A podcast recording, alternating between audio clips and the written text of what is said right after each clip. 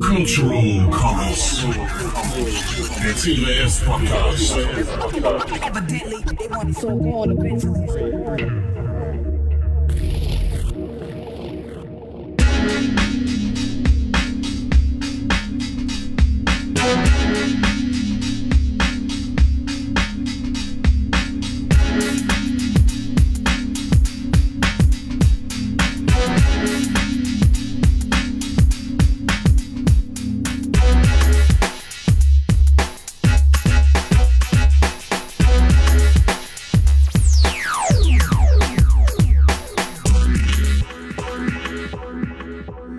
Herzlich willkommen bei Cultural Commons, unserem alljährlichen C3S-Podcast.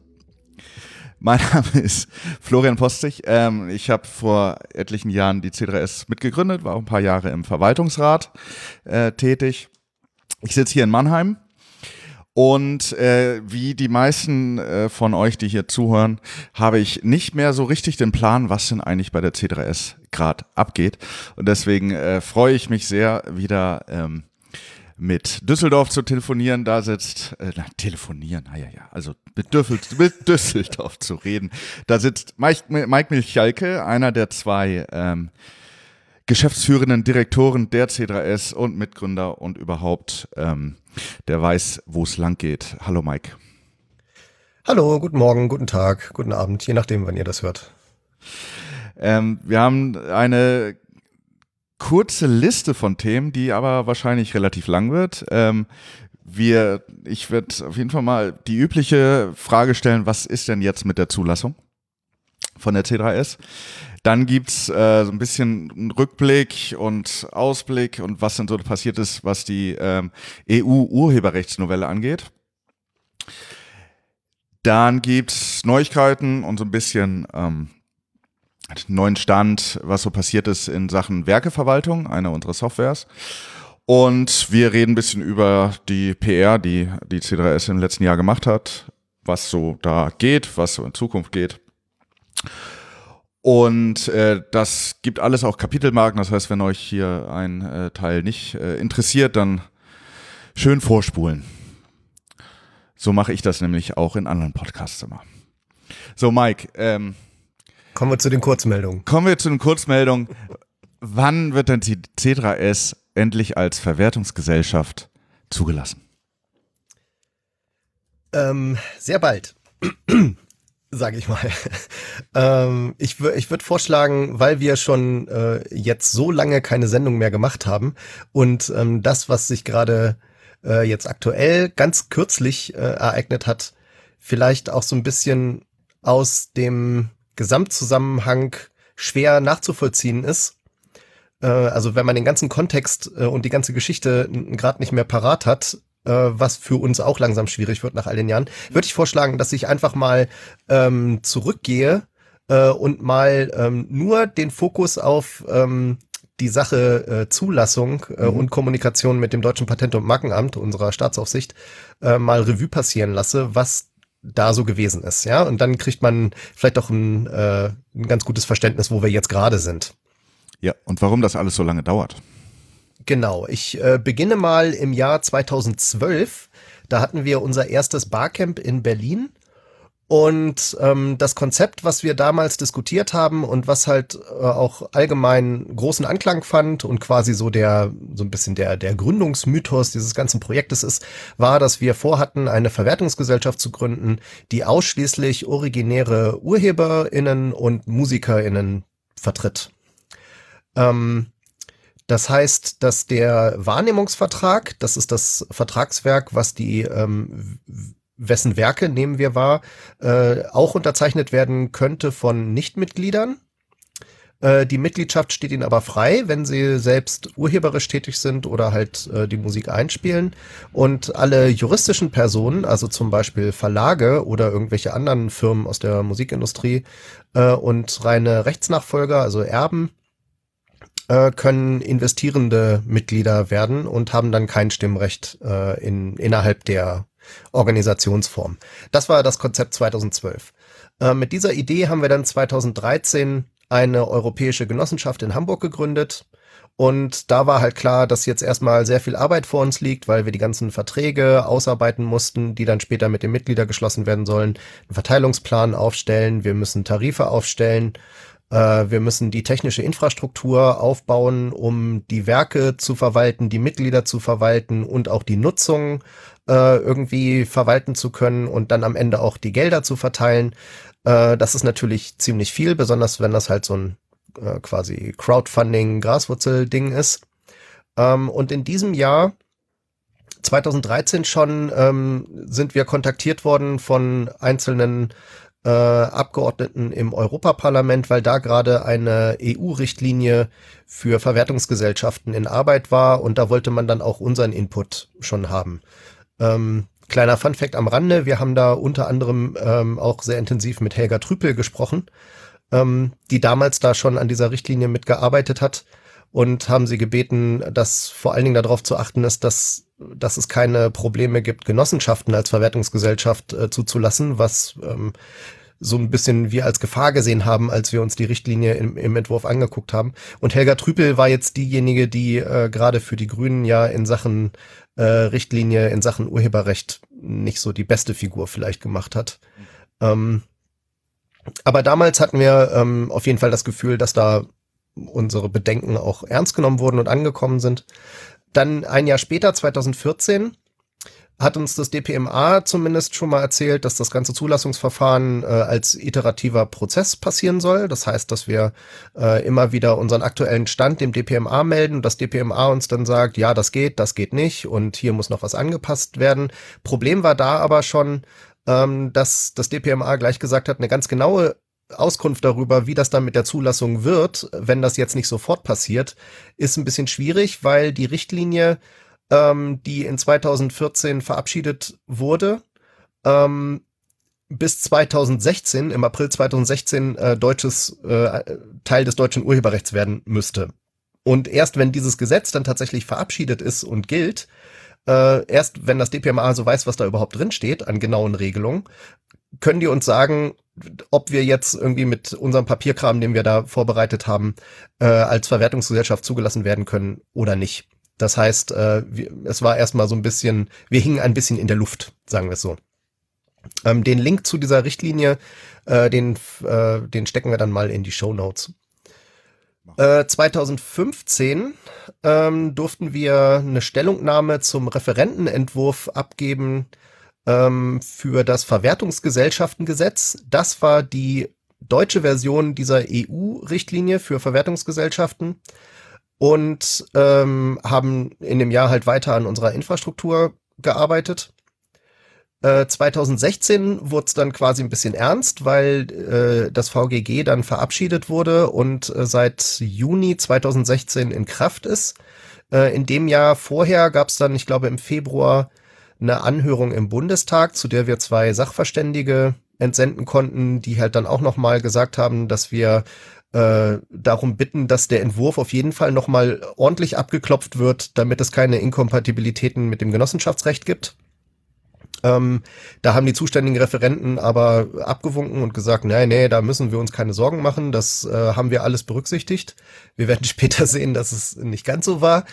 Ähm, äh, nachdem dann das VGG tatsächlich Gesetz war, äh, konnten wir uns das halt dann auch endlich mal äh, angucken, also die endgültige Fassung und haben dann angefangen, unsere Satzung anzupassen an das, was dort äh, an Regelungen drin war. Und wir haben schon gleich gesehen, dass es ähm, eventuell Probleme gibt, ähm, was die geforderten Mitbestimmungsrechte von Nichtmitgliedern angeht, weil das in einer Genossenschaft nicht so einfach ist. Genossenschaft ist rechtlich ziemlich einfach.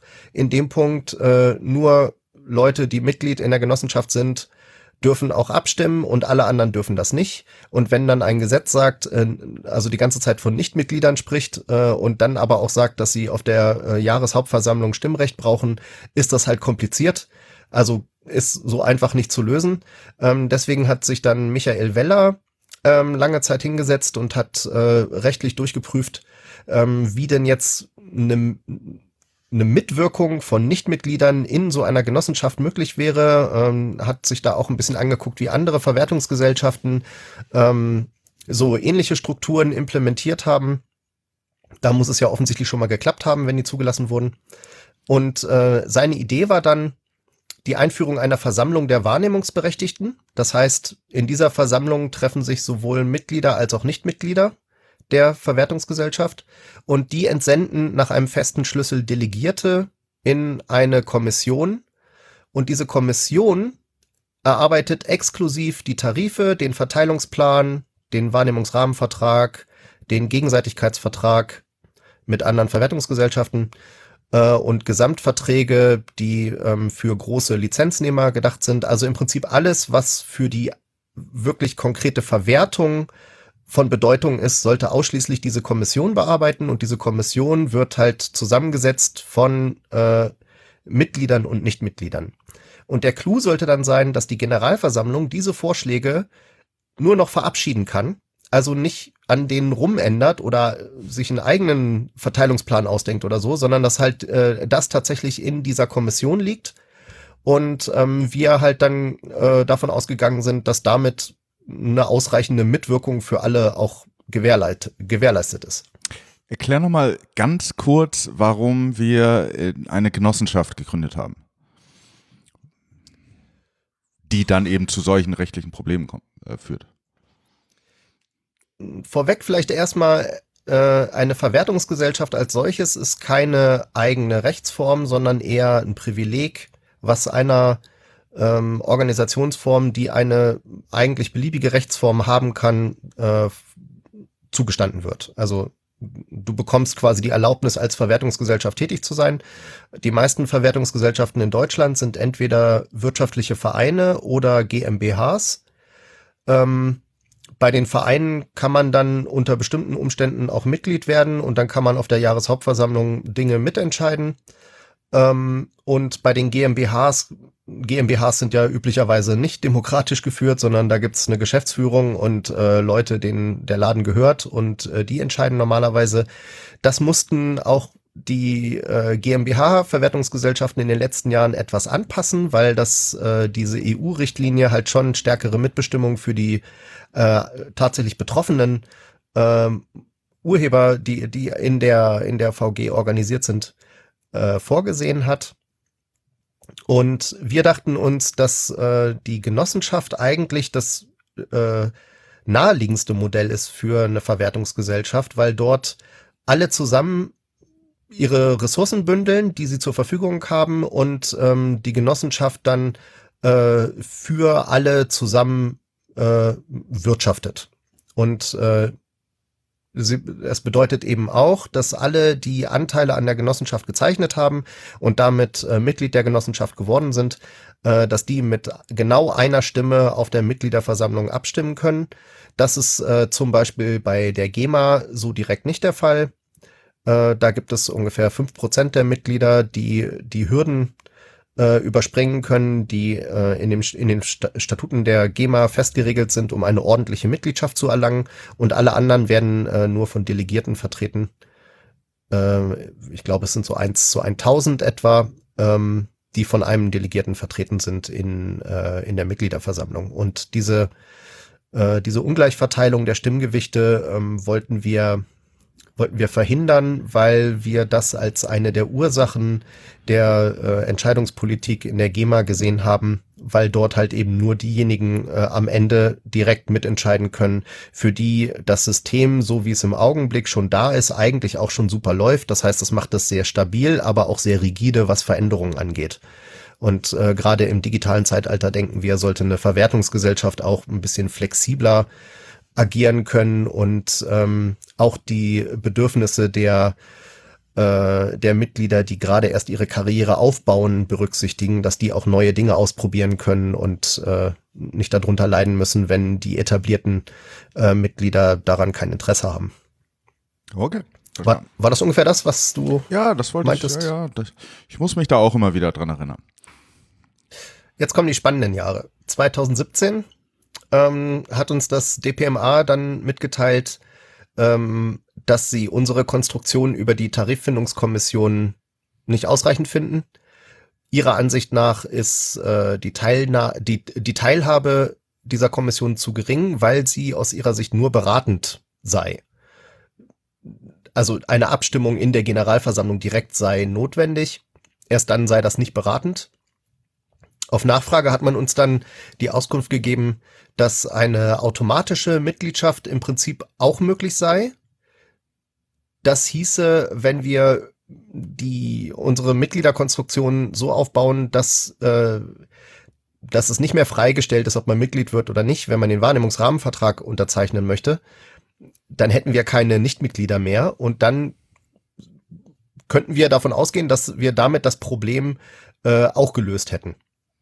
Das Ja. heißt, ähm, also es gab vorher irgendwie die Überlegung oder die Möglichkeit, dass auch Leute sich ähm, von, von der C3S ihre Werte hätten verwerten lassen können, ohne selbst Mitglied, Genossenschaftsmitglied von der C3S zu sein. Genau. Das war, das war, äh, im Prinzip ist das ja auch ein bisschen das, äh, wie es bei der GEMA läuft. Wenn du da den Wahrnehmungsrahmenvertrag unterzeichnest, dann bist du erstmal, das heißt angeschlossenes Mitglied, aber du bist ja eigentlich nicht volles Mitglied in dem Verein. Mhm. Das bist du erst am Ende, wenn du ordentliches Mitglied bist. Und ähm, unsere Interpretation und auch die des DPMAs so um 2012 rum war, dass diese, dass das eigentlich der, der typische Weg ist, wie eine Verwertungsgesellschaft arbeitet, dass man halt eben nicht zwangsläufig äh, Mitglied der Körperschaft werden muss, sondern dass man halt einfach nur einen Vertrag unterzeichnet und ähm, Werke, also Verwertungsrechte an Werken übertritt. Und das hatten wir halt ursprünglich auch geplant. Mhm.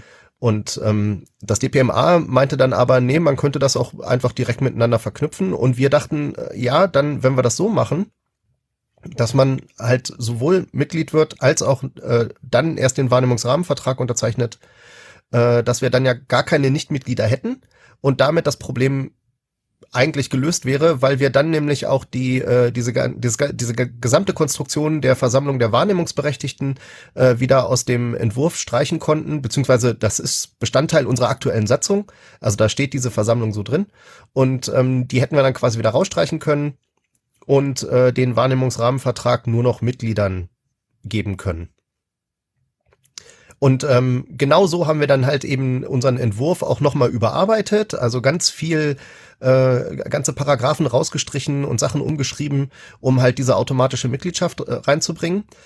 2018, ein Jahr später, ähm, hat dann das DPMA äh, zu dieser Version wieder Stellung genommen und äh, hat uns dann mitgeteilt, äh, es gibt aber auch einen Wahrnehmungszwang für derivative Rechtsinhaber, das heißt auch Verlage oder Erben, also Leute, die nicht originär die äh, Werke geschöpft haben, sondern die entweder die Werke per Vertrag zum Beispiel bekommen haben, also die Rechte an den Werken, oder die sie geerbt haben von äh, jemandem, der sie ursprünglich geschöpft hat.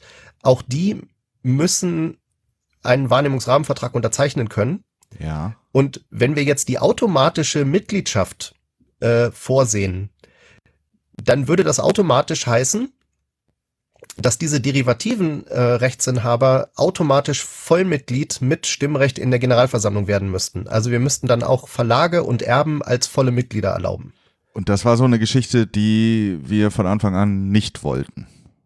Genau, ne, deswegen habe ich so weit ausgeholt, äh, dass wir in 2012 quasi alle so gejubelt haben, weil wir dachten, ähm, das ist es eigentlich. Wir machen mal eine Verwertungsgesellschaft, in denen die ganzen Leute, die, ähm, die nicht direkt die Interessen vertreten, die eigentlich diese Verwertungsgesellschaft äh, vertreten sollte, nämlich die von denjenigen, die urheben und die äh, ausführen, also die äh, zu hören sind, ähm, sondern diejenigen, die selbst eigene Verwe äh, äh, quasi reine Verwertungsinteressen haben, ähm, äh, die, die wollten wir halt aus der Körperschaft eigentlich raushalten und äh, nur die Rechte vertreten von, von den Leuten, die direkt auch tatsächlich an dem ganzen, an der kulturellen äh, Schöpfung und ähm, der Fortentwicklung von Kultur direkt beteiligt sind. Ähm, und so sah, letztes Jahr sah es jetzt halt so aus, dass das nicht gehen würde ähm, nach dieser ganzen kleinen Odyssee mit äh, Änderungen am, an unserem äh, Satzungsentwurf. Hm. Ja, und das haben wir dann auch mit den Mitgliedern letztes Jahr lang und breit diskutiert. Ähm, wie machen wir das? Wie verhalten wir uns dazu? Ähm, es sah halt so aus, als ob das DPMA eine andere Lösung einfach nicht akzeptieren würde. Und deswegen haben wir dann zähneknirschend gesagt, na okay, dann ähm, machen wir mal einen Satzungsentwurf, äh, wo tatsächlich ähm, dann auch Verlage äh, eine volle Mitgliedschaft kriegen können. Sie haben ja immerhin dank des äh, Genossenschaftsprinzips auf der Generalversammlung auch nur eine Stimme ähm, und äh, nicht so viel Stimmen, wie sie meinetwegen Repertoire einbringen oder so. Ähm, damit können wir dann vielleicht auch leben. Und dann haben wir diesen, diese Fassung im November 2018 wieder an das DPMA geschickt. Das äh, war sechs Wochen, nachdem das DPMA uns das letzte Feedback gegeben hatte. Also wir haben anderthalb Monate gebraucht, um das Ganze einzuarbeiten. Und äh, dann haben wir gewartet. äh, und im März 2019 haben wir dann mal nachgefragt, ob es irgendwie Probleme gab bei der Übermittlung unseres Entwurfes, weil äh, das DPMA zwar schon immer so ein paar Monate gebraucht hat, aber da war dann so langsam, äh, also so lange haben sie noch nie gebraucht. Und wir wollten wenigstens sicher gehen, dass es äh, nicht daran lag, dass sie einfach unseren Entwurf gar nicht gekriegt haben. Aber das DPMA meinte, nee, nee, das ist alles angekommen, ähm, das braucht einfach nur noch ein bisschen Zeit, wir bitten um Geduld. Äh, laut unserer Satzung müssen Generalversammlungen immer in der ersten Jahreshälfte stattfinden, das heißt spätestens im Juni. Ähm, und wegen der Einladungsfristen musste die Einladung also spätestens im Mai verschickt werden. Und wenn wir eine Satzungsänderung machen wollen, dann muss der Entwurf der Satzungsänderung auch schon mit der Einladung verschickt werden. Also haben wir dann im Mai ähm, mal äh, daumendrückend die Einladung verschickt mit unserem Satzungsänderungsentwurf. Und dann kam am 20.05., also nicht mal zwei Wochen vor der Generalversammlung, das Feedback vom DPMA. Okay. Also die haben sich, Mhm. die haben sich diesmal ein halbes Jahr Zeit gelassen, ähm, die, die Satzung zu begutachten.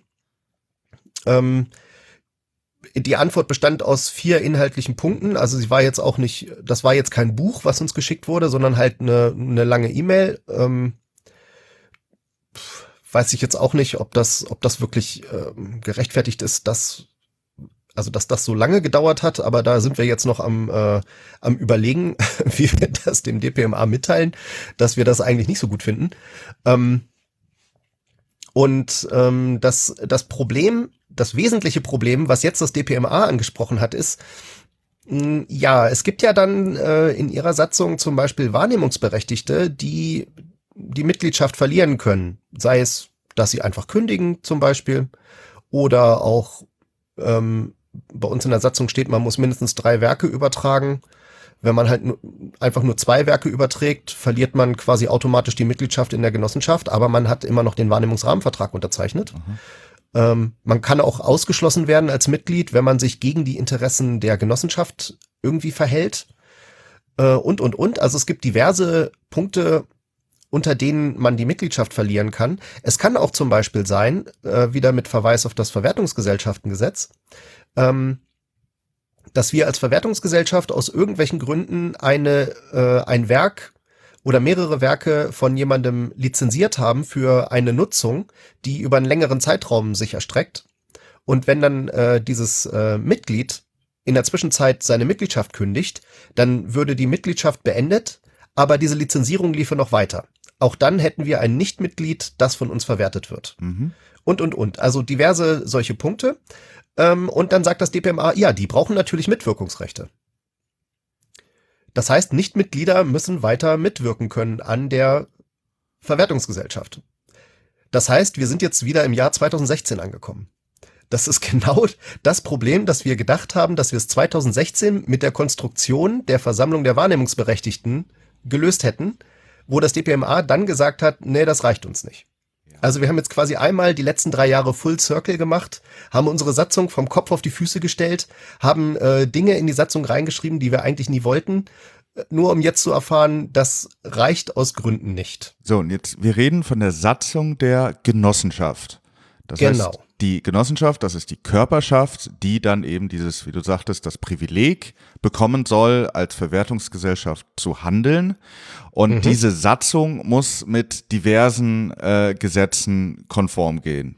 Also definitiv mal äh, wahrscheinlich das Genossenschaftsgesetz, äh, wie auch immer das heißt, und Verwertungsgesellschaftengesetz und äh, dann auch noch Vorgaben vom DPMA erfüllen. Also das ist das ganze Problem. Also Jein.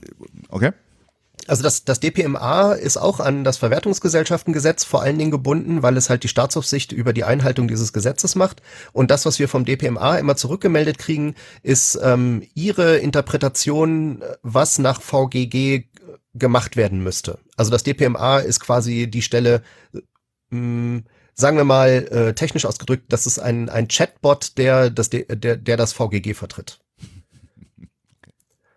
Ähm, das heißt, die denken sich nicht selbst irgendwas aus, sondern die äh, gucken halt, gibt es zu irgendwelchen Fragen vielleicht schon Rechtsprechungen aus der Vergangenheit, die man heranziehen kann, äh, wie wurde in Streitfällen irgendwas geschlichtet oder was steht direkt im Gesetz drin. Äh, und dann wird halt auf dieser Grundlage gesagt, also das, was hier geplant ist, das geht aus folgenden Gründen eigentlich nicht. Na? Ne? Und ähm, ein, ein, da, du hast das Genossenschaftsgesetz angesprochen, äh, das ist für uns im Prinzip auch äh, zuständig, allerdings nur dort, wo die SCE-Verordnung ähm, nichts sagt. Das ist die ähm, die Verordnung für eine europäische Genossenschaft, äh, was unsere Rechtsform ist. Also wir haben keine deutsche Genossenschaft, sondern eine europäische Genossenschaft gegründet und äh, im Zweifel gilt das, was in der SCE-Verordnung steht. Also SCE ist die Kurz, äh, die Kurz, die Abkürzung für Europäische Genossenschaft international. Ähm, sowas wie GmbH oder EV äh, ist halt SCE ähm, das Kürzel für eine europäische Genossenschaft. Ja. So, das ist jetzt halt der Punkt, wo wir letztes Wochenende auf der Generalversammlung und äh, im Barcamp zusammengesessen haben und äh, mal wieder lange gegrübelt und diskutiert haben, wie wir denn jetzt dieses Feedback wieder unterbringen.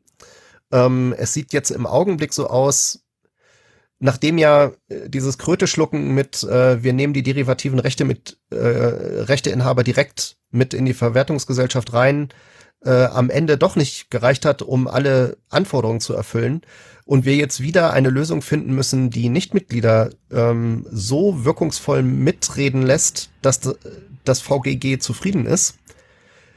Das hat quasi eine, eine schlechte und eine gute Seite. Denn, also die schlechte ist natürlich, äh, wir sind immer noch nicht fertig.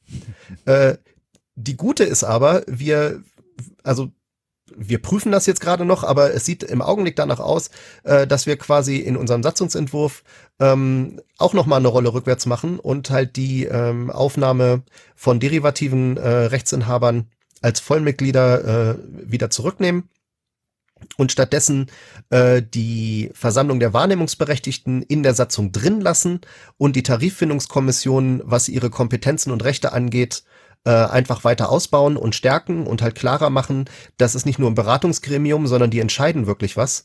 Ähm, haben uns da auch andere Verwertungsgesellschaften angeguckt, äh, wie bei denen die Strukturen sind, gerade Verwertungsgesellschaften, wo du gar nicht Mitglied der Körperschaft sein kannst, weil sie kein Verein sind, äh, und ähm, hoffen jetzt mal, dass wir, dass wir das so gestrickt kriegen, dass dann endlich alles erfüllt ist. Äh, und wenn für Nichtmitglieder diese Mitbestimmung ausreichend ist, dann müsste das auch für die derivativen Rechtsinhaber gelten. Und ähm, das ist jetzt gerade so der Status quo, ähm, an dem wir uns befinden.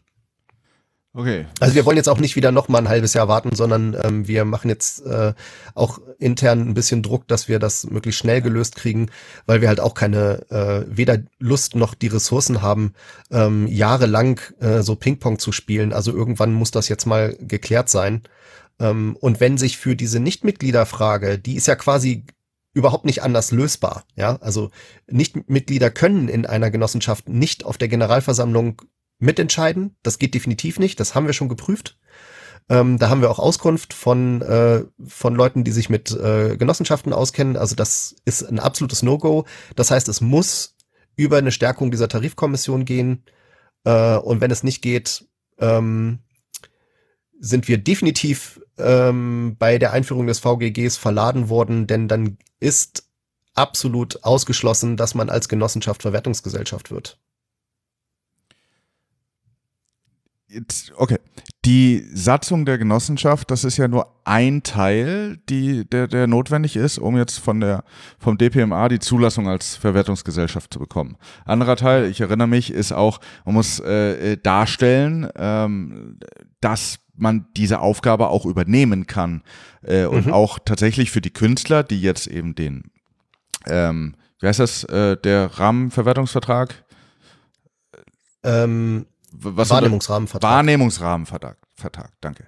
Ähm, dass eben die, die Verwendungsgesellschaft C3S dann auch diese Rechte überhaupt wahrnehmen kann. Das heißt, äh, die äh, Gelder, die der äh, Künstler, äh, für die er äh, berechtigt ist, wenn irgendwer seine Musik spielt zum Beispiel, dass wir die auch eintreiben können. Ähm, Mhm. Wie sieht's denn eben an den anderen Fronten aus, neben der Satzung? Das DPMA ähm, prüft das im Wesentlichen anhand des Businessplans und hat jetzt auch mitgeteilt, dass sie ähm, halt äh, demnächst dann auch äh, eigentlich lieber mal den Businessplan prüfen wollen als die Satzung. ähm, und äh, der ist natürlich auch, also den, den, an dem arbeiten wir auch schon seit Ewigkeiten.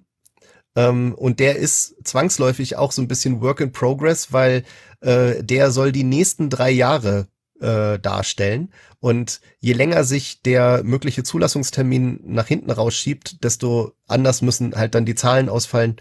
Ähm, außerdem ist die Frage, wer wird jetzt eigentlich überhaupt Mitglied? Wer unterzeichnet welchen Vertrag und welche Werke werden wann, wo, von wem, mit welchen Tarifen vertreten?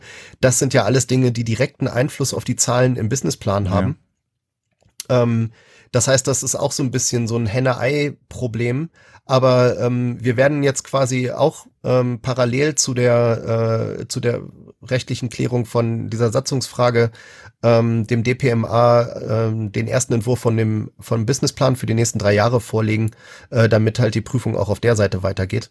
Und ähm, die das, was du ansprichst, ähm, wie das wie das technisch umgesetzt wird, äh, ist auch Teil ähm, zu dem zu dem Punkt Werkeverwaltung ähm, oder Repertoireverwaltung, weil dort auch die die Nutzungsverwaltung ähm, drin liegen wird. Also das das technische Zählen, welches Werk wann wo wie genutzt wurde. Und ähm, je nachdem, um welche Tarifgruppe es geht, ähm, muss muss da quasi noch ein neues Modul dran. Und da wir ähm, am Anfang äh, jetzt im Augenblick äh, einen Tarif für Live-Konzerte haben, ist halt die Abrechnung von Live-Konzerten das, was als erstes implementiert wird. Äh, und dann kommen halt die nächsten Tarife, die jetzt gerade in Arbeit sind. Also es sind aktuell gerade noch zwei Tarife in Arbeit, wo dann auch schon die Module für die ähm, für die Nutzungsregistrierung auch äh, schon vorgedacht werden.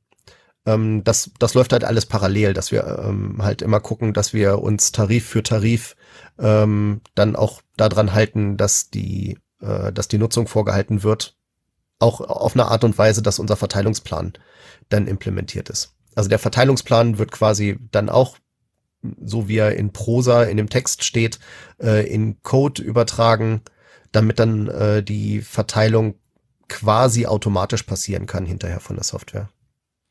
Gut, äh, ich versuche zusammenzufassen. Ähm, der Stand der äh, äh, Satzung der Genossenschaft der CDS ist fast so weit, äh, dass das DPMA das abnicken kann. Äh, und entweder die nächste Änderung wird zeigen, entweder geht's gar nicht als Genossenschaft oder äh, die müssen's oder es wird durchgewunken. So, grob. Und äh, alle anderen Sachen sind auch in Arbeit und äh, irgendwann muss dann eben auch mal das DPMA, DPMA sagen, ja oder nein. Ähm, und alles geht iterativ hin und her. Ähm, hast du ein Nee, ich werde dich jetzt nicht fragen, wann es soweit ist, weil man weiß das vorher nie. Und die äh, Schätzungen sind wie beim BER. Äh, es dauert immer länger. ja? Aber ich Also glaube, ich habe die feste, ich habe die feste, die, die, den festen Glauben, dass wir ähm, schneller fertig sind als der BER. das glaube ich auch. So. Und um das Ganze vielleicht mit einem mit einem positiven Ausblick äh, Oh, ich fand das schon sehr positiv. Aber jetzt abzurunden, ne? Ähm, die ganzen anderen Probleme, die in diesem äh, Prozess über die letzten Jahre angemerkt wurden, zum Beispiel äh, das monistische Führungssystem, also dass äh, die geschäftsführenden Direktoren auch Teil des Verwaltungsrats sein können, ähm, oder dass äh, zehn äh, Vertretungen auf einer Mitgliederversammlung statt nur zwei möglich sein müssen oder dass wir ähm, Beschwerdeverfahren äh, brauchen, das dem VGG entspricht und, und, und. Diese ganzen Dinge haben wir alle erfolgreich implementiert. Da ähm, hat das DPMA nichts mehr dran auszusetzen gehabt. Das heißt, es gibt nur noch dieses eine einzige Problem, das wir irgendwie in den Griff kriegen müssen. Ähm, und die, äh, der Satzungsentwurf hat auch ein paar nette neue Features, die jetzt mit der Diskussion mit dem DPMA gar nicht so viel zu tun hatten. Vor allen Dingen wird es in Zukunft einfacher, ähm, statt persönlich auf einer Generalversammlung anwesend sein zu müssen, ähm, selbst wenn die elektronische Übertragung nicht funktionieren sollte, äh, seine Stimme auch per Post im äh, Vorfeld abzugeben. Also wir werden quasi eine, eine Briefwahlmöglichkeit haben, mhm. dass man sowohl an äh, Wahlen, zum Beispiel für den Verwaltungsrat oder ähm, an Abstimmungen über Satzungsänderungen halt dann auch schon per Post teilnehmen kann und erhoffen uns davon halt auch einfach, dass wir schneller die Quoren erreichen, die unsere Satzung zum Beispiel für Änderungen gibt. Also deswegen werden wir jetzt äh, auch nicht die gesamte Satzungsänderung zurückstellen, sondern je nachdem, was da jetzt noch am äh, an dem Entwurf geändert werden muss, äh, soll auf jeden Fall eine neue Satzung verabschiedet werden, die uns zumindest diese Möglichkeiten gibt, um den Prozess halt auch ein bisschen zu beschleunigen und zu vereinfachen. Klingt gut. Dann kommen wir zum nächsten Thema. Ähm, erzähl mir von der EU-Urheberrechtsnovelle. Ich weiß, wir können es alle nicht mehr hören. Ähm, wir auch nicht. Die, die Debatten um Artikel 13 und so weiter. Wir haben dazu letztes Jahr im August, meine ich, eine Stellungnahme veröffentlicht. Das wollte ich jetzt nicht nochmal aufrollen. Äh, wer sich da für die Position der C3S interessiert, ähm, kann sich diese Stellungnahme mal antun. Äh, verlinken wir auch in den Show Notes. Was ich hier jetzt aber noch interessant finde, ist, äh, die, die Novelle wurde ja, oder diese Richtlinie ähm, wurde ja verabschiedet. Und ähm, im Ergebnis aus diesen ganzen äh, lauten Protesten ähm, von den Bots auf der Straße äh, hat sich ja dann die Bundesregierung äh, dazu entschlossen, nicht einfach nur zuzustimmen, sondern der ganzen Richtlinie äh, noch so zwölf Punkte anzuhängen, äh, an die man sich jetzt irgendwie gebunden fühlt. Welche rechtliche Bindung das Ganze hat, äh, wahrscheinlich keine. Das heißt, es ist eher so eine Selbstverpflichtung, die äh, auf politischer Ebene natürlich immer extrem gut funktioniert. Aber das soll uns nicht daran hindern, ähm, dass wir ähm, die Regierung da beim Wort nehmen. Jetzt gibt es ja eine zweijährige Phase, in der die Richtlinie mal wieder an äh, deutsches Recht angepasst werden muss, beziehungsweise ein Gesetz eingebracht werden muss, was die Richtlinie für Deutschland umsetzt. Und in diesen zwölf Punkten, die die Bundesregierung an äh, ihre Zustimmung drangehängt hat, steht äh, drin, mehr oder weniger, dass man auf gar keinen Fall irgendwelche Uploadfilter zulassen will. Die stehen ja auch im Koalitionsvertrag drin, dass man, dass man das halt auf jeden Fall verhindern will.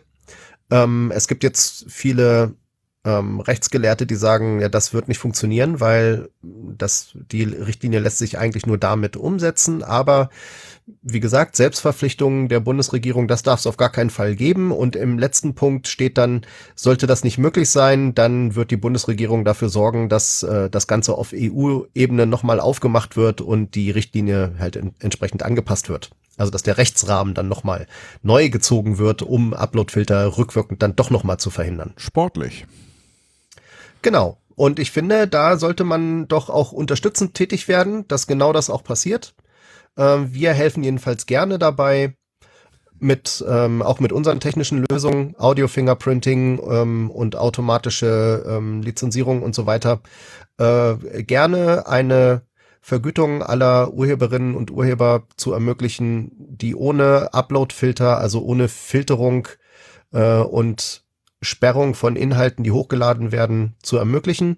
Das ähm, ist auch voll d'accord mit unserer Stellungnahme.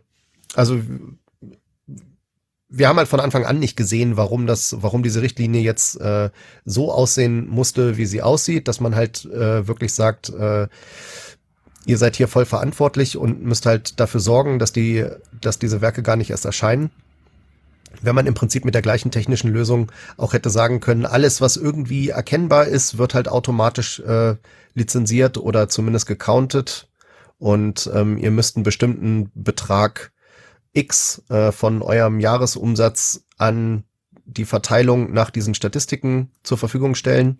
Das hätten dann auch die Verwertungsgesellschaften wieder übernehmen können und dann hätten wir eine Lösung, wie sie eigentlich bei äh, zum Beispiel der Lehrmedienabgabe auch schon äh, im Augenblick umgesetzt wird, also für die Privatkopie. Ne? Also wenn du einen USB-Stick kaufst oder eine Festplatte, dann bezahlst du da einen bestimmten äh, Pauschalbetrag und der wird halt verteilt unter den ähm, unter den Personen, äh, die die Werke ursprünglich mal geschrieben haben, die du dann da drauf kopierst. Das ist so Ja, ein völlig komischer Satz. Aber ja. Ja, es ist ja auch alles sehr kompliziert. Ähm, was äh, aus unserer Sicht ein bisschen underreported war in, in der ganzen Diskussion, es ging ja äh, die ganze Zeit um den Artikel 13, also die Frage Uploadfilter, ja oder nein. Und äh, als zweites Thema ging es um Artikel 11, also Leistungsschutzrecht für Presseartikel, ja oder nein. Was dazwischen stand, Artikel 12, jetzt in der beschlossenen Richtlinie ist das Artikel dr- äh, 16, äh, was aus unserer Sicht natürlich extrem übel ist, ist ähm, eine, äh, wir haben es ausgerückt als eine regelrechte Entrechtung äh, von UrheberInnen. Ähm, denn in diesem Artikel steht mehr oder weniger drin, dass äh, der Gesetzgeber eine Regelung vorsehen kann, dass Verlage direkt zu beteiligen sind an den Ausschüttungen äh, der Urheberin. Ähm, da steht wahrscheinlich deswegen in der Richtlinie drin, weil äh, in der Vergangenheit der Europäische Gerichtshof und der Bundesgerichtshof entschieden haben, dass die direkte Beteiligung von Verlagen an diesen Lizenzeinnahmen nicht rechtens ist. Und ähm, das hatten wir auch schon in, in der früheren Podcast-Ausgabe mal zum Thema und besprochen. Und ähm, jetzt soll das Ganze quasi über eine EU-Richtlinie schon mal äh, schön festgeklopft werden. Da haben die Verlage offensichtlich auch ein offenes Ohr gefunden für ihre Anliegen. Ähm, und wir haben eben gerade lang und breit darüber diskutiert, dass wir die Verlage äh, idealerweise überhaupt nicht in der Verwertungsgesellschaft haben wollen. Wenn jetzt aber hintenrum quasi per Gesetz festgelegt wird, dass die trotzdem äh, einen bestimmten Anteil der Einnahmen bekommen sollen, die eigentlich ihnen unserer Ansicht nach so pauschal gar nicht zustehen, sondern das ist unserer Ansicht nach eine Frage einer vertraglichen äh, Ausarbeitung zwischen beiden Seiten und kein nichts, was man irgendwie mal eben pauschal festlegt dann haben wir natürlich äh, quasi das Problem überhaupt nicht gelöst. Und dann lässt es sich auch einfach nicht mehr lösen auf der Ebene der äh, Verwertungsgesellschaften, sondern dann lässt es sich nur noch lösen, indem dieser äh, diese rechtliche Regelung wieder geändert bzw. Ähm, gelöscht wird. Also das sieht da alles nicht gut aus.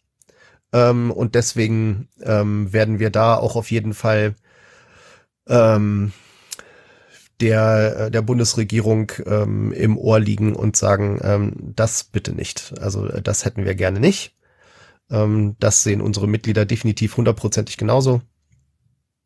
Ähm, und noch eine, eine letzte Anekdote. Wir haben jetzt am Tag, nee, ein paar Tage vor der Generalversammlung noch einen Brief gekriegt aus Brüssel von einem EU-Abgeordneten der CDU, der äh, uns ein in, in dreieinhalb Seiten geantwortet hat auf unseren offenen Brief, den wir geschrieben haben, um auf die Problematik von Artikel äh, 12 hinzuweisen. Mhm. Und ähm, diese ganzen dreieinhalb Seiten beschäftigen sich mit äh, allgemeinen Aussagen zu, wie wichtig es ist, dass Urheberrechte gestärkt werden. Haben wir überhaupt kein Problem mit. Äh, dann, warum Artikel 13 so wichtig ist und warum Artikel 11 wichtig ist. Zu unserem zu unseren Fragen und zu unseren Anmerkungen kein einziges Wort. Das heißt, dieser Abgeordnete hat unseren offenen Brief nicht mal gelesen ähm, und braucht dann halt trotzdem Monate, um uns halt so einen Standardschrieb zu schreiben. Also das ähm, fanden wir auch extrem enttäuschend. So, jetzt nennen Namen. Ähm, ich weiß ihn nicht, weil der Brief liegt äh, im Geschäft, in der Geschäftsstelle und ähm, Gut rausgeredet. Äh, ist wahrscheinlich besser so. ja, der kriegt auf jeden Fall noch mal eine Antwort von uns. Gut. Alles klar. Äh, kommen wir zur Werkeverwaltung. Ähm, das letzte Mal, als ich äh, was von der Werkeverwaltung gesehen habe, war vor einem Jahr bei der letzten Generalversammlung. Dieses Jahr hatte ich leider äh, wieder mal keine Zeit. Ähm, was geht? Das so, die Werkeverwaltung ist ja ein äh, riesengroßes Softwareprojekt von uns, was schon sehr lange Zeit äh, auch sehr viele Ressourcen auf sich vereinigt hat. Ähm, und wir haben jetzt den ersten Beta-Test äh, erfolgreich absolviert. Also es gab ähm, im, äh, im internen Kreis äh, quasi ähm, packt mal alles rein, was geht, probiert alles Mögliche aus und dann äh, wurde systematisch mit einem Fragebogen erhoben ähm, für jedes einzelne Feature, was da drin ist, äh, was funktioniert hat, was nicht, was man sich wünscht, ähm, wo man was nicht verstanden hat und so weiter. Und das ganze Feedback wurde dann ähm, jetzt auch schon eingearbeitet, wieder in den Code. Ähm, so von außen sind manchmal die gravierenden Veränderungen eines Softwareprojekts gar nicht richtig abschätzbar. Also man denkt, hm, sieht irgendwie genauso aus wie vorher, aber ähm, Thomas hat das auf der Generalversammlung mal äh, statistisch analysiert. Uh, da gibt's äh, so ein Tool, ähm, womit man Veränderungen äh, von Source Code über die Zeit nachvollziehen kann und äh, schauen kann, was sich getan hat. Und im letzten Jahr ist ähm, die Software um 5000 Zeilen Code insgesamt gewachsen. Was dann nicht gezählt wird, sind die Zeilen, die einfach nur verändert wurden, was natürlich auch sehr viele Zeilen waren. Und ähm, es gibt so in, in der Industrie Verfahren, äh, womit man anhand der Lines of Code äh, und so typischen Gehältern im IT-Bereich ausrechnen kann, welchen Gegenwert das Ganze hat.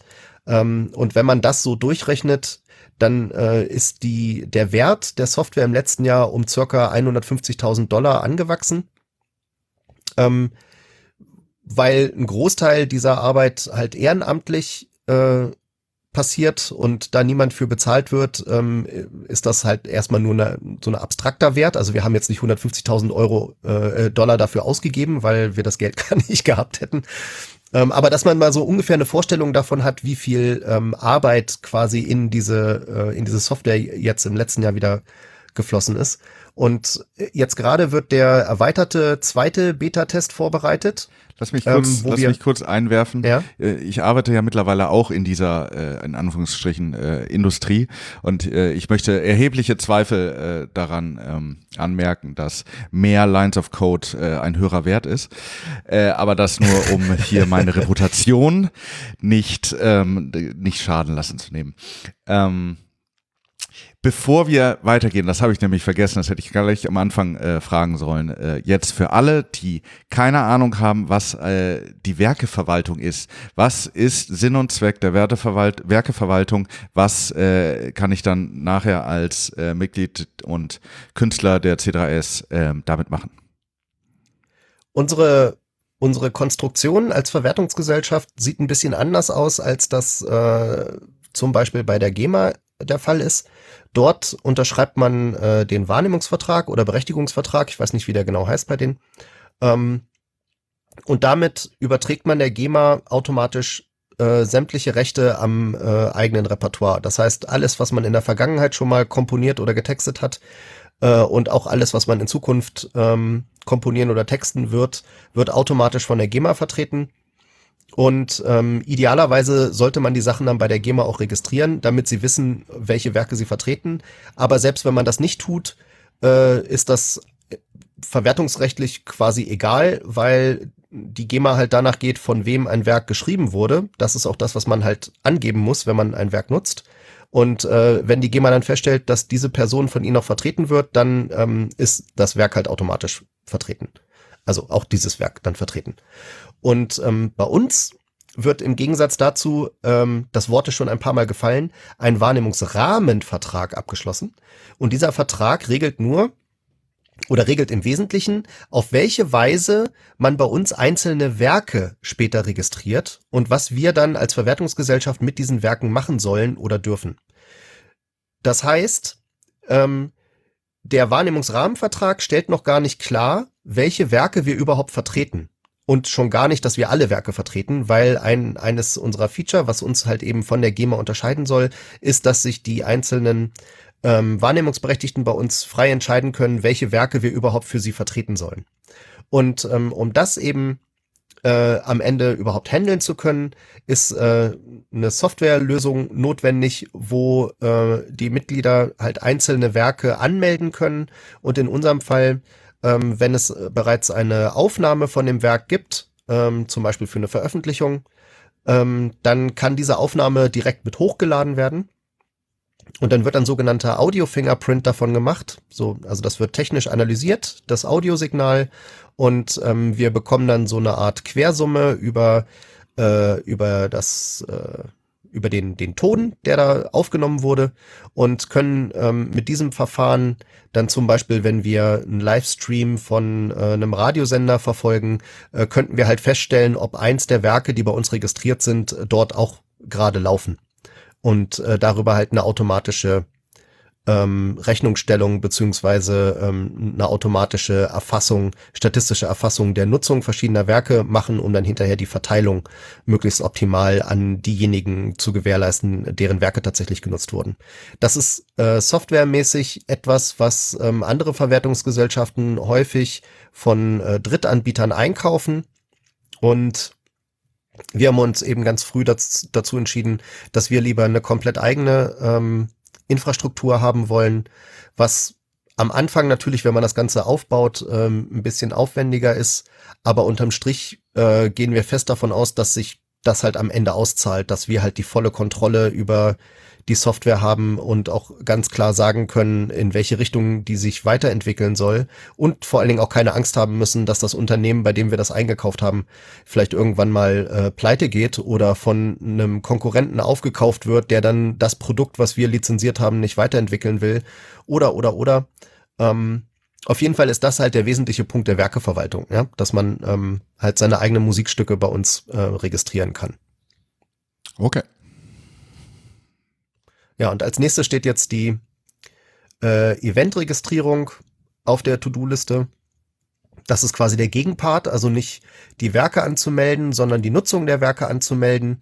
Ähm, auch das soll ähm, quasi mit einem Modul an, an die gleiche Datenbank angeflanscht werden, ähm, weil ja sich quasi aus der Kombination von beidem, also hier sind die Werke und da werden Werke genutzt, ähm, sich zum einen ergibt, welcher Tarif am Ende ähm, gezogen wird, um äh, eine Rechnung zu schreiben.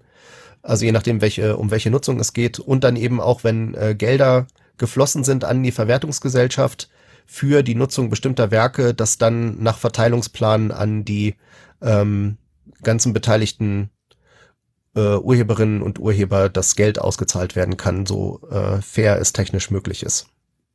Ja. Da haben wir dann in der nächsten Sendung, wenn wir uns unterhalten, wahrscheinlich sehr gute, ein, eine sehr gute Nachricht, die jetzt gerade bei uns ähm, intern äh, kursiert. Da können wir aber leider noch nicht öffentlich was zu sagen, aber es ist, ich sage mal, eine sehr, sehr, sehr gute Nachricht.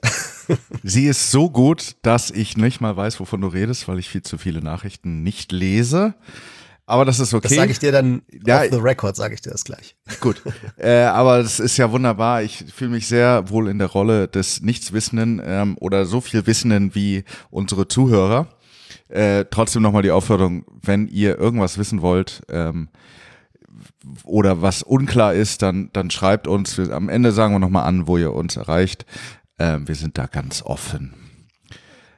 Gut. Äh, um, ich ja? wollte noch mal kurz äh, auf deinen ähm, Mehrzeilencode sind nicht unbedingt bessere Qualität. Das, das stimmt natürlich. Ähm, aber diese Zeilen, also diese Mehrzeilencode ähm, stehen für neue Features, die implementiert ja. wurden und äh, sind nicht einfach nur die Software. Also da würde ich mir auch Sorgen machen, wenn wir quasi einfach nur die Software verbessern und der Code einfach aufbläht äh, ohne Ende, dann spricht das sicherlich auch nicht zwingend für Qualität. Naja. Das ist äh, wie immer bei Metriken. Ähm, nicht alle sind sinnvoll, aber manchmal hilfreich. Naja, also nicht alle sind gut, aber manche sind hilfreich. Mhm. Alright. PR. Wir haben ein bisschen Öffentlichkeitsarbeit gemacht, wieder verstärkt. Wir haben uns da ja ein bisschen rausgezogen, ähm, einfach um unsere Ressourcen auf äh, der, den ganzen ähm, Zulassungskram etwas zu konzentrieren und so PR, da kann man sehr viel Zeit reinstecken und am Ende druckt es dann doch keiner, weil die News zu klein war. Und ähm, dann haben wir halt gesagt, ähm, nee, wir machen mal, wir konzentrieren uns halt wirklich auf die Weiterentwicklung. Und wenn es was richtig Neues gibt, äh, dann gehen wir auch wieder stärker in die Öffentlichkeit. Ähm, das Marketing-Team hat einen neuen Flyer erstellt. Der sieht ähm, sehr, sehr, sehr schick aus äh, und stellt jetzt dann halt auch mal wieder den aktuellen Stand dar. Wer also allgemeines Infomaterial über die C3S braucht, um es irgendwo auszulegen oder zu verteilen, ähm, der kann sich gerne bei uns äh, bei uns melden, dann schicken wir das gerne zu. Also am besten per E-Mail an office.c3scc. Ähm, dann schicken wir gerne ein paar Flyer raus. Und dann sind wir äh, jetzt gerade in den letzten Monaten ähm, auf ein paar Konferenzen und Symposien gewesen und äh, haben uns dort nicht nur blicken lassen, sondern zum Teil auch direkt mitgesprochen. Beispielsweise mh, hm, war ich auf der äh, Republika in Berlin und äh, habe dort mit Peter Harris von Resonate über die Frage diskutiert oder gesprochen, ähm, wie ist das eigentlich, wenn man so ein so ein kleiner hm, soll ich das ausdrücken? Mir fallen komische Vergleiche ein. Wenn man halt ein relativ kleines Unternehmen ist, ich mache das ganz neutral, ähm, das gerne äh, antreten möchte, um einer, um einem übermächtig wirkenden Monopolisten oder einem Oligopol äh, das Wasser ein bisschen abzugraben und ein bisschen mehr Fairness zu erzeugen. Mhm. Welche Probleme stellen sich einem da eigentlich so in den Weg? Ist das Problem überhaupt so lösbar? Ähm, welche Probleme haben wir in der Vergangenheit schon bewältigen müssen und was wären vielleicht äh, Umstände, die, die man günstiger gestalten könnte, damit ähm, solche Projekte diese Probleme nicht mehr haben? Und ähm, das war eine sehr kurzweilige Runde, das hat echt viel Spaß gemacht. Und ich glaube, für, ähm, für Leute, die uns schon länger verfolgen, ist das auch mal ähm, ein etwas anderer ein anderer Fokus. Also es geht quasi, der Fokus ist auf den Problemen und nicht so sehr ähm, einfach nur, ähm, was macht ihr gerade und was habt ihr so alles geschafft. Ähm, das fand ich mal ganz nett. Das ähm, muss ich mir direkt nachher anschauen. Mhm. Ist auf Englisch diesmal. Ähm, war auch mal was anderes. Also ich habe auch schon äh, in, in Wien mal bei einer Konferenz äh, mit einem Vertreter der GEMA äh, eine Stunde auf Englisch diskutiert. Äh, aber ansonsten sind die meisten Veranstaltungen, auf denen wir bis jetzt Vorträge hatten, äh, auf Deutsch gewesen. Und ähm, das ist insofern sicherlich sehr interessant, als äh, die Verfügbarkeit des Videos äh, von dem Ganzen, findet ihr auch in den Show Notes, ähm, eventuell hilft, äh, die Idee der C3S auch ein bisschen international zu kolportieren. Ähm, weiter geht's mit den Medientagen Mitteldeutschland äh, in Leipzig, wo ich auch auf einem Podium saß. Da waren mit anwesend ähm, Professor Dr. Stefan Ori. Der ist äh, sowohl Vorsitzender des EDV Gerichtstags als auch äh, Geschäftsführer der Arbeitsgemeinschaft Privater Rundfunk. Das heißt, ähm, der Privatfunk ähm, das war im Wesentlichen der, der Fokus, ähm, aus dem er dort gesprochen hat. Ähm, es ging halt um, eigentlich war das Thema der Veranstaltung äh, Verwertungsgesellschaften der Zukunft. Wie kann eine faire Verwertungsgesellschaft aussehen? Ähm, wie das ausgegangen ist, äh, sage ich gleich noch, aber ich stelle erst noch mal weiter vor, wer da mitdiskutiert hat. Es war auch noch anwesend der Justiziar des ZDFs, äh, Peter Weber, der auch im Beirat der Verwertungsgesellschaft Film- und Ferde Fernsehproduzenten sitzt. Eine Verwertungsgesellschaft, die die meisten noch nie gehört haben dürften. Äh, es ist eine von den 13, 12 oder 13 gerade, die es gibt. Und schließlich der Geschäftsführer der GVL, ähm, Dr. Thilo Gerlach. Und ich halt eben. Und ähm, ja, wie gesagt, das Thema der Veranstaltung war eigentlich ähm, so ein bisschen äh, visionär. Wie, wie kann man Verwertungsgesellschaften äh, in der Zukunft äh, vielleicht besser ausgestalten? Was wird gebraucht? Ähm, auch so ein bisschen die Urheberperspektive reinbringen. Äh, und die erste Frage ging an mich, dann konnte ich erstmal was über die C3S erzählen, was wir so machen. Und ähm, dann gleitete das Ganze so ein bisschen ab in ein juristisches Fachseminar, hatte ich das Gefühl. ähm, die anderen drei waren nämlich alle Juristen Mhm. und haben sich dann natürlich äh, über das unterhalten, worüber sie am liebsten reden oder sich, äh, wo sie am, am meisten thematisch zu Hause sind. Ähm, da habe ich mich nicht eingemischt. das, ähm, Wir sagen dazu, du bist Psychologe. Genau, ich bin Psychologe, ich bin kein Jurist. Ähm, ich habe zwar zu vielen äh, Dingen, die Sie gesagt haben, äh, sicherlich auch eine Meinung und habe die dann am Ende auch nochmal an einigen Punkten angebracht. Ähm, denn äh, wie sich dann rausstellte, ging die letzte Frage in der Runde auch wieder an mich. Und das heißt, ich konnte dann auch noch das Schlusswort sprechen. Und dann gab es Fragen aus dem Publikum und äh, offensichtlich wollte das Publikum auch im Wesentlichen mit mir sprechen. Ähm, also eigentlich ausschließlich, was ich auch spannend fand. Ähm, ja, also wie gesagt, das war, äh, das war auch sehr spannend. Gibt es da eine Ähm, Aufzeichnung von? Da gibt's auch eine Aufzeichnung, Ja. auch ein Video, das wir verlinken können. Ähm, ja, also im, im Mittelteil muss man schon ein bisschen härter im Nehmen sein, äh, wenn man nicht gerade im Jurastudium steckt, würde ich sagen. Oder eine Verwertungsgesellschaft gründen will. Genau. Ja, und dann waren wir noch ähm, im DPMA auf einem äh, Symposium zu Fragen des Vergütungssystems für gesetzlich erlaubte Nutzung im Urheberrecht, so hieß das.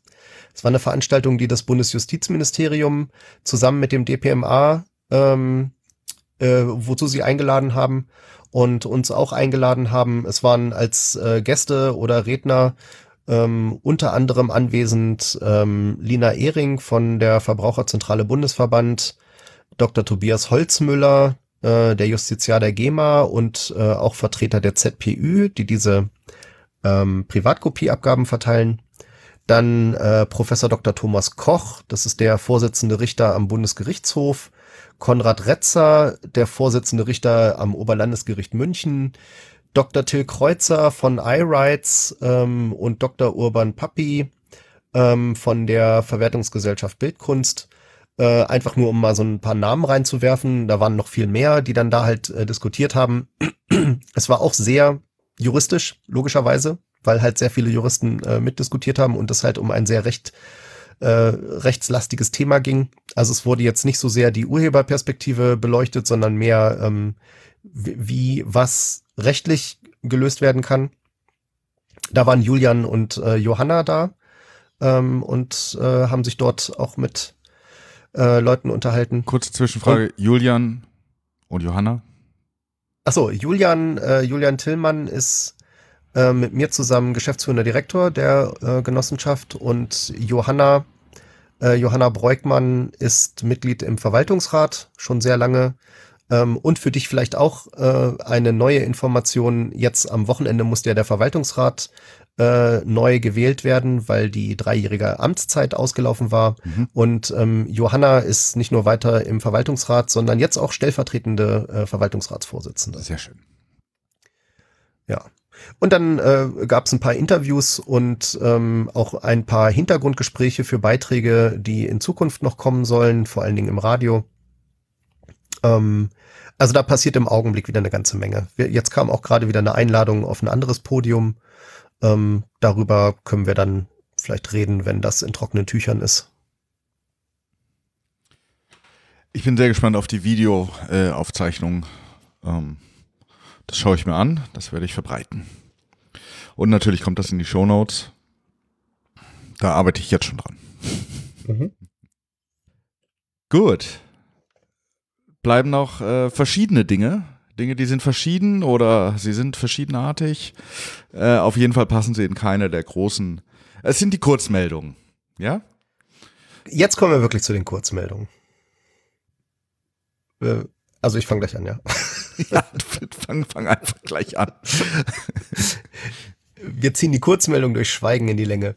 Nein, ähm, der GNU-PG e.V. ist ein äh, Verein, der die Weiterentwicklung der Software äh, GNU-PG, also PGP für E-Mails äh, und andere Dinge ähm, finanziell auch unterstützen soll. Und dieser Verein ist äh, Mitglied, Quatsch, dieser Verein ist äh, Untermieter äh, geworden ähm, von uns in unserer Geschäftsstelle, was uns sehr freut. Ähm, das heißt, wir haben jetzt zwei Untermieter, zum einen die freien Softwarefreunde und eben den GNU-PG e.V. Und äh, das ist nicht nur inhaltlich total spannend, da direkt so ein bisschen mit dran zu sein, äh, sondern natürlich auch entlastet das äh, unsere, unsere Mietkosten. Ähm, und äh, das hat sich auch gleich ausgewirkt. Wir haben nämlich äh, durch diese Nähe zum GNU-PG e.V. erfahren von einem Feature, das, glaube ich, nur sehr wenige Leute kennen, die sich mit PGP beschäftigen. Ähm, neuere Versionen von GNU-PG unterstützen ein sogenanntes WebKey Directory. Und das haben wir für die C3S dann auch gleich mal aufgesetzt. Und ähm, ich will das jetzt hier nicht zu nerdig werden lassen, aber für alle, die sich mit äh, PGP so ein bisschen beschäftigen, ist das sicherlich total spannend. Deswegen wollte ich es wenigstens mal kurz umreißen. Und zwar ist ja ein großes Problem bei äh, einem Verfahren wie PGP, wo öffentliche Schlüssel beteiligt sind, dass man irgendwie an die Schlüssel der, der anderen Personen rankommen Vor muss. allem an die aktuellen Schlüssel. Genau. Und ähm, das Problem wird üblicherweise gelöst über sogenannte Key-Server. Das heißt, wenn ich mir einen neuen Schlüssel mache oder meinen Schlüssel aktualisiere, dann schicke ich den an einen Key-Server und ähm, wer auch immer diesen Schlüssel haben möchte, äh, fragt äh, mal an die Key-Server, an das Key-Server-Universum, hast du einen neuen Schlüssel für die folgende E-Mail-Adresse und dann gibt's den Schlüssel zurück. Das hat mehrere Probleme. Zum einen ähm, werden die Schlüssel dort quasi für alle Welt veröffentlicht äh, in einer Form, dass halt auch alle nachvollziehen können, welche anderen Schlüssel diesen Schlüssel mal signiert haben. Also man kann damit äh, Netzwerkanalysen machen und und und. Das ist halt irgendwie blöd. Vielleicht möchte man seine E-Mail-Adresse auch gar nicht an so einen äh, Key-Server schicken. Stichwort Spam und und und. Ähm, außerdem ist überhaupt gar nicht sichergestellt, dass ein, ein Schlüssel, der, der da landet, auch tatsächlich von der Person dorthin geschickt wurde, die man eigentlich erreichen will, weil das halt nicht überprüfbar ist. Ähm, und äh, diese Probleme kann das WebKey Directory auflösen, denn ähm, das ist im Prinzip nichts weiter als eine Verzeichnisstruktur auf äh, eurem Webserver, ähm, eine genau definierte Verzeichnisstruktur und dort legt ihr ähm, euren PGP-Schlüssel hin. Das heißt, der ist dann über die Homepage, dumm gesagt, abrufbar. Allerdings äh, unter einer sehr kryptischen Adresse. Und diese Adresse ergibt sich ähm, vor allen Dingen aus der E-Mail-Adresse äh, für diesen Schlüssel. Das heißt, man muss die E-Mail-Adresse schon kennen, um äh, die Adresse berechnen zu können, wo dieser Schlüssel liegen müsste. Das heißt, die E-Mail-Adresse muss nicht mehr veröffentlicht werden, sondern nur Leute, die die E-Mail-Adresse schon haben, können gucken, ob dort ein Schlüssel liegt. Und äh, moderne E-Mail-Programme, die dieses WebKey Directory unterstützen und ähm, äh, Thunderbird tut das zum Beispiel mit äh, aktuellen Enigmail-Plugins ähm, und Carmail übrigens auch. Mhm. Ähm, die äh, nutzen das WebKey Directory automatisch. Das heißt, äh, wenn du jemandem eine E-Mail schicken willst und die E-Mail-Adresse in das Adressfeld äh, eingibst, dann gucken die E-Mail-Programme automatisch im WebKey Directory nach, ob da ein Schlüssel liegt. Und wenn der da liegt, wird er auch geholt und du kannst quasi sofort äh, der Person eine verschlüsselte E-Mail schreiben, ohne erst lange auf dem Key-Server zu suchen ähm, äh, oder ähnliche Dinge zu machen. Und wenn ein Schlüssel ähm, mal aus einem WebKey Directory äh, besorgt wurde und abgelaufen ist, äh, guckt GNU-PG auch automatisch äh, nach dem Ablaufen nach, ob da ein neuer Schlüssel liegt. Ja. Das funktioniert jedenfalls auch schon mit den C3S-E-Mail-Adressen. Also alle, die da jetzt neu einsteigen und äh, ne, mir meinetwegen an meine C3S-Adresse äh, eine E-Mail schreiben wollen äh, und äh, Thunderbird nutzen mit Enigmail, die müssten eigentlich feststellen, dass äh, sie plötzlich auch meinen PGP-Schlüssel haben und benutzen können was ich ein großes Usability-Feature äh, finde. Ja, das klingt gut. Und wir sitzen So, an der äh, Quelle. Also, Ja, genau. Ja, ich habe äh, Werner auch schon reichlich Feedback gegeben, ähm, weil gerade das Update der Schlüssel äh, erst so aussah, als würde es nicht stattfinden ähm, und äh, stellt sich dann halt raus, ja, der Schlüssel muss ursprünglich aus dem WebKey Directory stammen. Es geht nicht, wenn du den woanders hergeholt hast ähm, und der dann abläuft, dann muss man den quasi auch auf alternativen Wegen wieder neu besorgen. Das ist gerade noch ein bisschen in Arbeit. so jetzt Um sag noch kurz, wer Werner ist. Ach so, Werner. Werner Koch ist der ähm, Hauptentwickler und quasi der Vater von GNU-PG. Gut. Weitere Kurzmeldungen. Ja, Eva hatte leider einen kleinen Unfall und äh, hat sich was an der Schulter getan, ähm, befindet sich gerade in der Genesung. Das wird auch noch eine Weile dauern. Erzähl, wer Eva Ähm, ist. Eva ist unsere, ähm, unser Büroengel, wenn man so sagen will. Also Eva macht die Mitgliederverwaltung und äh, Buchhaltung äh, und leitet die Geschäftsstelle und ist die einzige im gesamten C3S-Team, die einen bezahlten Job hat. Alle anderen machen das ehrenamtlich, aber das ist halt äh, die Büroarbeit, die äh, einfach jeden Tag erledigt werden muss. Ähm, da können wir uns nicht leisten, äh, darauf zu hoffen, dass es jemand in seiner Freizeit tut. Deswegen haben wir Eva angestellt. Und ich äh, erwähne das jetzt, ich weiß gar nicht, ob ihr das so angenehm ist, dass ich das erzähle, aber ich erwähne das vor allen Dingen, dass vielleicht äh, der ein oder die andere, die jetzt gerade zuhören, äh, Eva eine kleine Genesungs-E-Mail schicken wollen. Ähm, da freut sie sich vielleicht für, wenn sie zurückkommt. Ähm, E-Mails sollten gehen an office.c3scc. Sagt ihr nicht, woher ihr das wisst.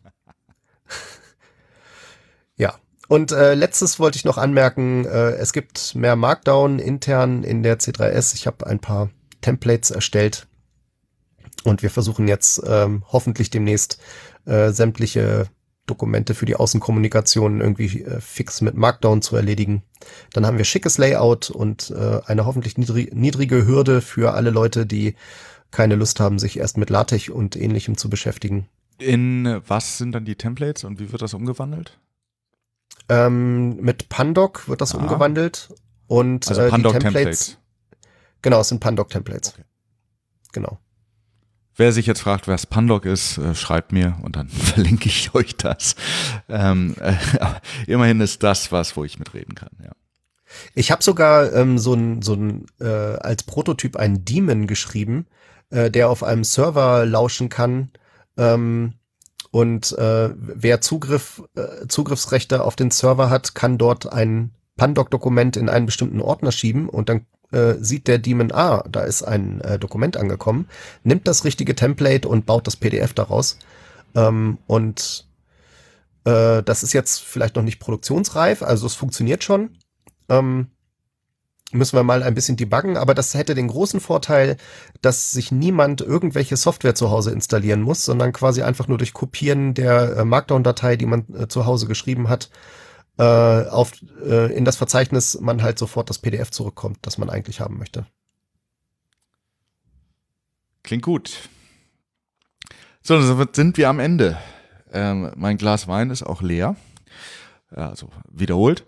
Ähm, Mein alkoholfreies Bier ist noch halb voll. Ähm, in, anderen, in einem anderen Podcast werde ich in den nächsten Monaten irgendwann mal ganz schlimm über deutsches Bier abranten. Ähm, nicht das Bier, das ich bei dir zu Hause, Mike, äh, äh, trinken darf. Das war immer exzellent, aber das meiste, was ich im letzten Jahr in Deutschland getrunken habe, war ganz groß, ganz großer Mist. Ähm, Hast du eigentlich schon mal eins meiner selbstgebrauten probiert? nein, habe ich noch nicht. Ich habe nämlich gerade eins fertig. Also beziehungsweise es, äh, das blubbert gerade vor sich hin. Also Ähm, in vier dem- Wochen kannst du das trinken. ich habe eben off-air erwähnt, dass ich nach Rotterdam fahre. Vielleicht komme ich ja auf dem Rückweg vorbei. Ja, gerne. Das äh, liegt nämlich auf dem Weg, glaube ich. Gut. Ähm, ich werde nicht versprechen, wann wir äh, das nächste Mal aufnehmen, weil das geht immer schief. Aber wenn ihr da draußen irgendwie Fragen habt oder sagt, das ist alles scheiße und wir müssen das ganz anders machen ähm, oder irgendwas unklar war oder ihr auch findet, dass wir das ganz total, äh, total toll machen und Mike äh, das alles sehr, sehr ähm, gut auf ähm, erzählt und äh, verständlich macht, dann äh, kontaktiert, kontaktiert uns äh, doch bitte. Ähm, gibt so verschiedene Wege, E-Mail-Adressen funktionieren. Was ist deine C3S E-Mail-Adresse, Mike? Äh, Mike.michalke.c3s. Ganz einfach. Ich habe mir ja meinen Nick äh, ähm, reserviert, also ihr reicht mich unter flowfx, F-L-O-W-F-X at C3SCC, bestimmt auch mit PGP.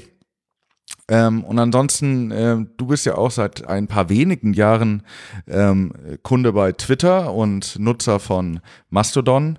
Was sind da deine Adressen? Ähm, ich bin Irla Noor. Ähm, Wir das verlinken schreiben wir das. vielleicht in die Show Wir Notes. ja, ja. verlinken das. Und äh, ähm, ich gucke zwar ab und an bei Twitter rein, aber eigentlich findet er mich auf äh, Mastodon at flowfx, flowfx, äh, auf chaos.social. Ähm, und schreibt uns, sagt Bescheid ähm, und dann hören wir uns demnächst wieder. Und danke, Mike. Tschüss. Tschüss. Ja. Cultural commerce. Get Podcast. Evidently, they so-called eventually.